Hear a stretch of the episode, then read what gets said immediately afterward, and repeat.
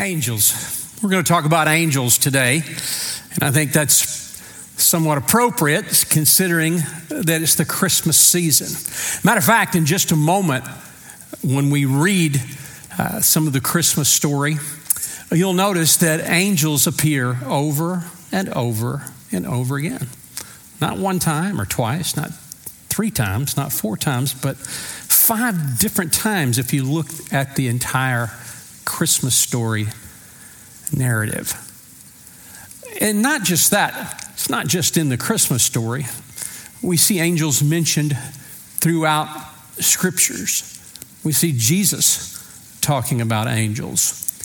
So if angels are that prevalent, then it tells me that's something we need to know a little bit more about. Of course, our culture already tells us all about angels. And there's constantly movies coming out about angels. There were angels in the outfield.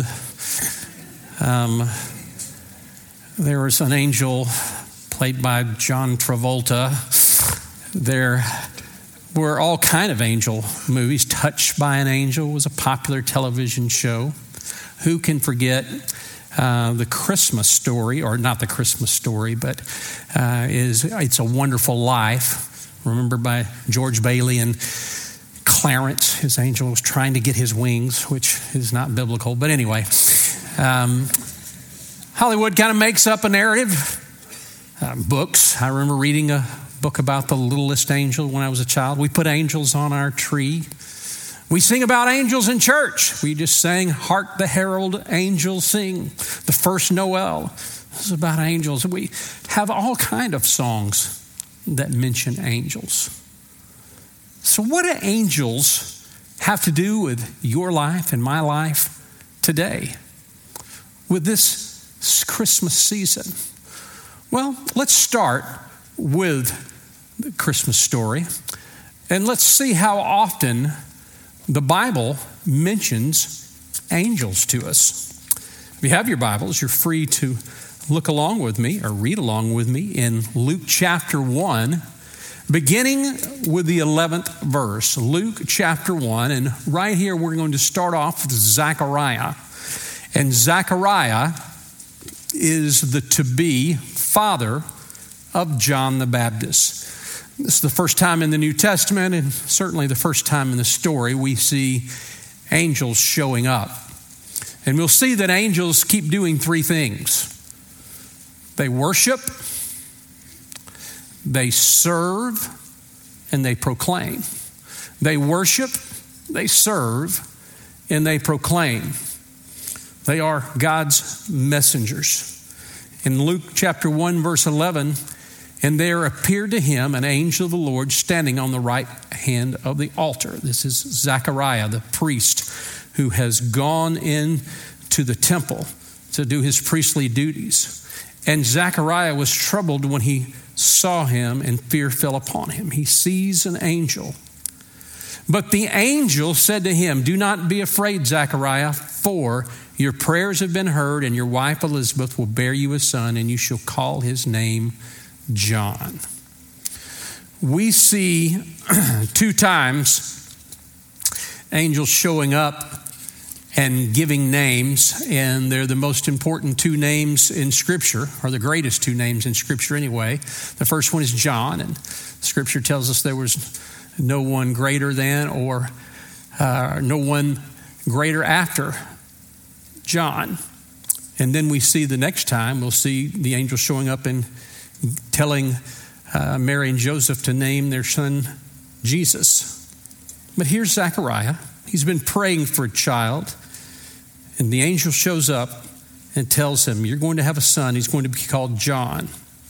And you will have joy and gladness, and many will rejoice his birth, for he will be great before the Lord, and he must not drink wine or strong drink, and he will be filled with the Holy Spirit from his mother's womb. And he will turn many the Bible says, of the children of Israel to the Lord and their God. And he will go before him in the spirit of Elijah to turn the hearts of the fathers and the children and disobedient to the wisdom of the just, to make ready for the Lord a people prepared. And Zacharias said to the angels, How shall How shall I know this? For I'm an old man, and my wife is advanced in years. And the angel said, I am Gabriel. I stand in the presence of God, and I was sent to speak to you and to bring you this good news. I'm Gabriel. Uh, we'll see in just a moment, there are only three angels that are named, and Gabriel is one of them. Gabriel is also seen in the book of Daniel, and now he shows up here in the first chapter of Luke. And in verse 26 through 38, in the sixth month, we're going to go on to another story. So that was the first time Gabriel appears. And in the sixth month, the angel Gabriel was sent by God to the city of Galilee named Nazareth to a virgin betrothed to a man whose name was Joseph of the house of David. And the virgin's name was Mary. And he came to her and he said, Greetings, O favored one. The Lord is with you. But she was greatly troubled at the saying and tried to discern what sort of greeting this might be. And the angel said to her, Do not be afraid, Mary, for you have found favor with God. The Lord's with you. And the Bible says, And behold, you will conceive in your womb and bear a son, and you shall call his name Jesus. Here's Gabriel telling Mary to name her son Yeshua. He will be great and we call the Son of the Most High, and the Lord God will give him the throne of his father David. And he will reign over the house of Jacob forever, and his kingdom there will be no end. And Mary said to the angel, How can this be since I'm a virgin? And the angel answered her, The Holy Spirit will come upon you, and the power of the Most High will overshadow you. Therefore, the child will be born, will be called Holy, the Son of God. And behold, your relative Elizabeth in her old age has conceived a son, and this is the sixth month with her who was called barren. For nothing will be impossible with God. And Mary said, Behold, I am the servant of the Lord. Let it be done according to your word. And the angel departed. Then in Matthew chapter 1, verse 20, and as he considered these things, being Joseph, after he's found out that Mary is pregnant, Behold, an angel of the Lord appeared to him in a dream, saying, Joseph, son of David, do not fear to take Mary as your wife, for which is that which is conceived in her is from the Holy Spirit, and she will bear a son, and you shall call his name Jesus, for he will save the people from their sins. And then in Luke chapter 2, verses 8 through 20. And in the same region, there were shepherds out in the field, keeping watch over their flock by night. And an angel of the Lord appeared to him, and the glory of the Lord shone around them. And they were filled with great fear. And the angel said to them, Fear not, for behold, I bring you good news of great joy that will be for all people. For unto you is born this day in the city of David one who is to be Christ the Lord. And this will be the sign for you. The baby will be wrapped in swaddling clothes, lying in a manger. And suddenly there was an angel multitude of heavenly hosts praising God and saying, when you see that term, heavenly host, it talks about a great gathering of angels. And now there's an angel with a multitude of heavenly hosts praising God and saying, Glory to God in the highest, and on earth peace among those whom he is pleased we see angels occurring over and over again. If we wanted to, we could t- continue into Matthew chapter 2, and this is after Jesus is born. And in Matthew chapter 2, the Bible tells us that when Herod sought to kill the child that night, that an angel uh, spoke to Joseph in a dream and told him to go to Egypt. And so he took his family and went to Egypt and Jesus was saved. And then, just a few verses later, after a couple of years, an angel awakens him again and tells him, Those whom sought to kill the child are dead. You can return home now. We see that actually five, even six different times. Angels in the Christmas story. Angels. Fascinating characters fascinating individuals. Who are they and what are they? Well, let's talk about some of the titles for angels to begin with. We see multiple titles used in Scripture. We see the term messengers used here in Luke 119, and that's one of their principal responsibilities. We see that they're called watchers in Daniel chapter 4. The host of heaven in 1 Kings 22. Sons of the mighty in Psalm 29 1. Sons of God in Job 1 6. And ministering spirits in Hebrews 1:14. Let's look at that passage right there. And the Bible tells us in the New Testament clearly what angels are. Are they not all ministering spirits sent out to serve for the sake of those who are to inherit salvation? That's you and I. Angels are ministering spirits on behalf of God. They minister on His behalf, they minister to Him, and they minister to us. Now, there are several types of angels listed in Scripture. Uh, one would be seraphim, found in the book of Isaiah. And then cherubs are found in Isaiah, uh, in Genesis, and in Ezekiel. Cherubs and seraphim. Now, it's difficult to ascertain the exact difference between these two types of angels. We know that they both are before the throne of heaven and that they are guards and they are holy. Uh, we know that they are all, again, messengers and we know that they're worshipers, and we know that they proclaim the truth of God. But the Bible does give those two types of distinctions, and there are cherubs even found uh, on the ark, Ark of the Covenant. Then there the term archangel that we see, and the archangel that we see in Scripture is called Michael. And so this seems to be a chief angel, a chief leader of the angel host of armies. And then there are fallen angels. We read about this in Jude, in 2 Peter, Matthew 25. Fallen angels are demons, those who were disobedient, those who chose to rebel against God Almighty. What are the attributes of angels? Well, we know this they were created by God and for God. They were present when God created the world, according to Job 38. And they are not to be worshiped because we see, uh, we see an angel in Revelation chapter 19, and uh, they are forbidden. They forbid those who would seek to worship them and bow down before them. So they are not to be worshiped. Only God is to be worshiped. They are eternal, according to Luke chapter 20. They're innumerable. They are many, according to Hebrews chapter 12. And they can appear in human form. The Bible says in Hebrews 13, 2, be careful that you've not entertained angels unaware, uh, which is probably making a reference to Genesis 18 when um, Abraham encountered a couple of individuals. They looked in human form, and he thought they were, but he knew they represented God in some fashion. And so he showed them hospitality. And then, even though it's controversial, angels are guardians. They can be guardians for us.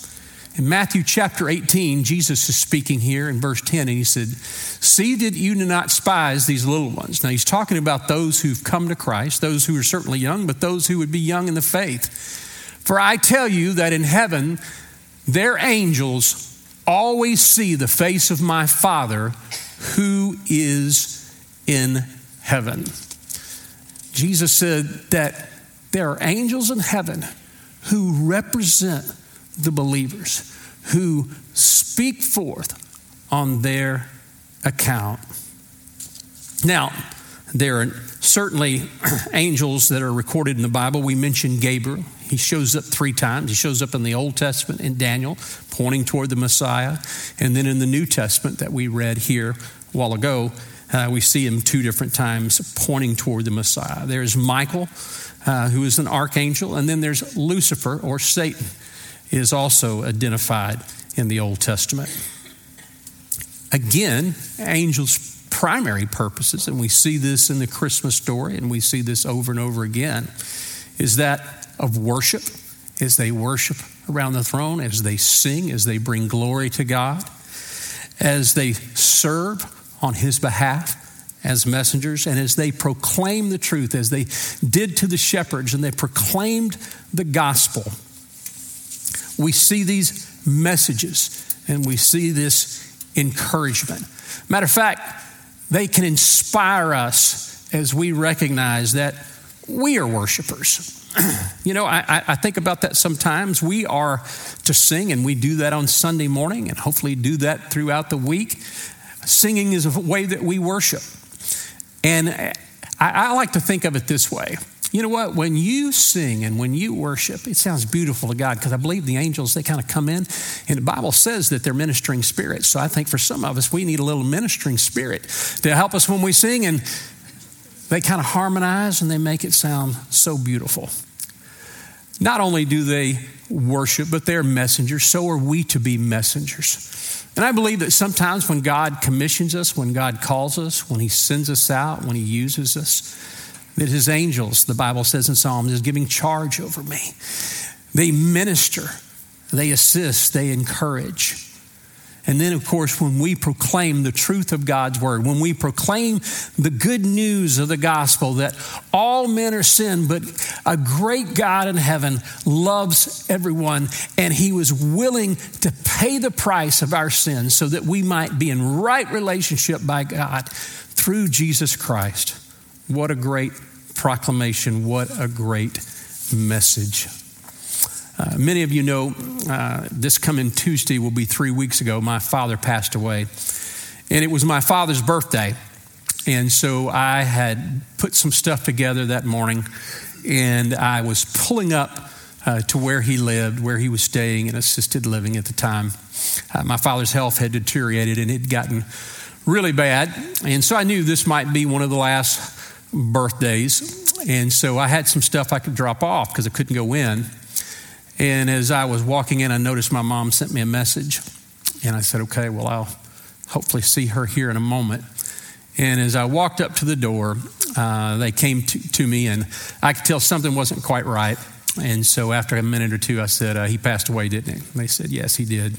Uh, you can come on back and see your mother. So I went on back to see him. He had just passed away just a few minutes uh, before that time. And so when I got back to the room, I visited with her for a while, and then she had to go take care of a few things. And so I went in to see my father. And uh, as I went in, he had only passed away just within maybe 10, 12 minutes. And so, uh, I talked with him for a little bit. Uh, and I know that's mainly uh, psychological because to be absent from the body is to be present with the Lord. And uh, as I was sitting there visiting, I, I, recalled one of the very first sermons that I ever preached when I was 18 years old. And my father had gone with me and we had talked about it. And uh, there's a passage in Luke chapter 16, which was that first sermon that I preached. And in verse 22, it says, and the poor man, speaking of Lazarus, died and was carried by angels to Abraham's side or to Abraham's bosom. So when Lazarus died, Jesus is telling this story. When Lazarus died, uh, he was carried by angels to Abraham's bosom. Now, that's the Jewish concept of heaven. It's where the righteous would dwell. It was the Jewish concept at that time. And I thought about that, and I thought about that passage of Scripture. And I thought about how my dad had not wanted to be here anymore, quite frankly.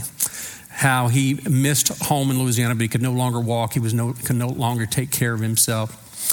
And I knew how he longed, anytime you ask him, to be back home, to be where there were wide open spaces, where there was plenty of room, where there was the Hebrew word Rehoboth, and uh, I thought about this. I thought about as he breathed his last breath, I thought about this passage that the angels, kind of acting as the real estate agent, taking him from your little bitty home to your new home in the presence of God Almighty, where all is right, where all is what you dreamed that it would be.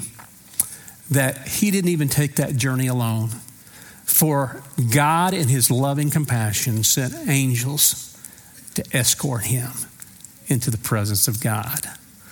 The warmth, the love, the ideal that once we pass away as children of God, God, in His infinite love, has those who will literally carry us into His presence.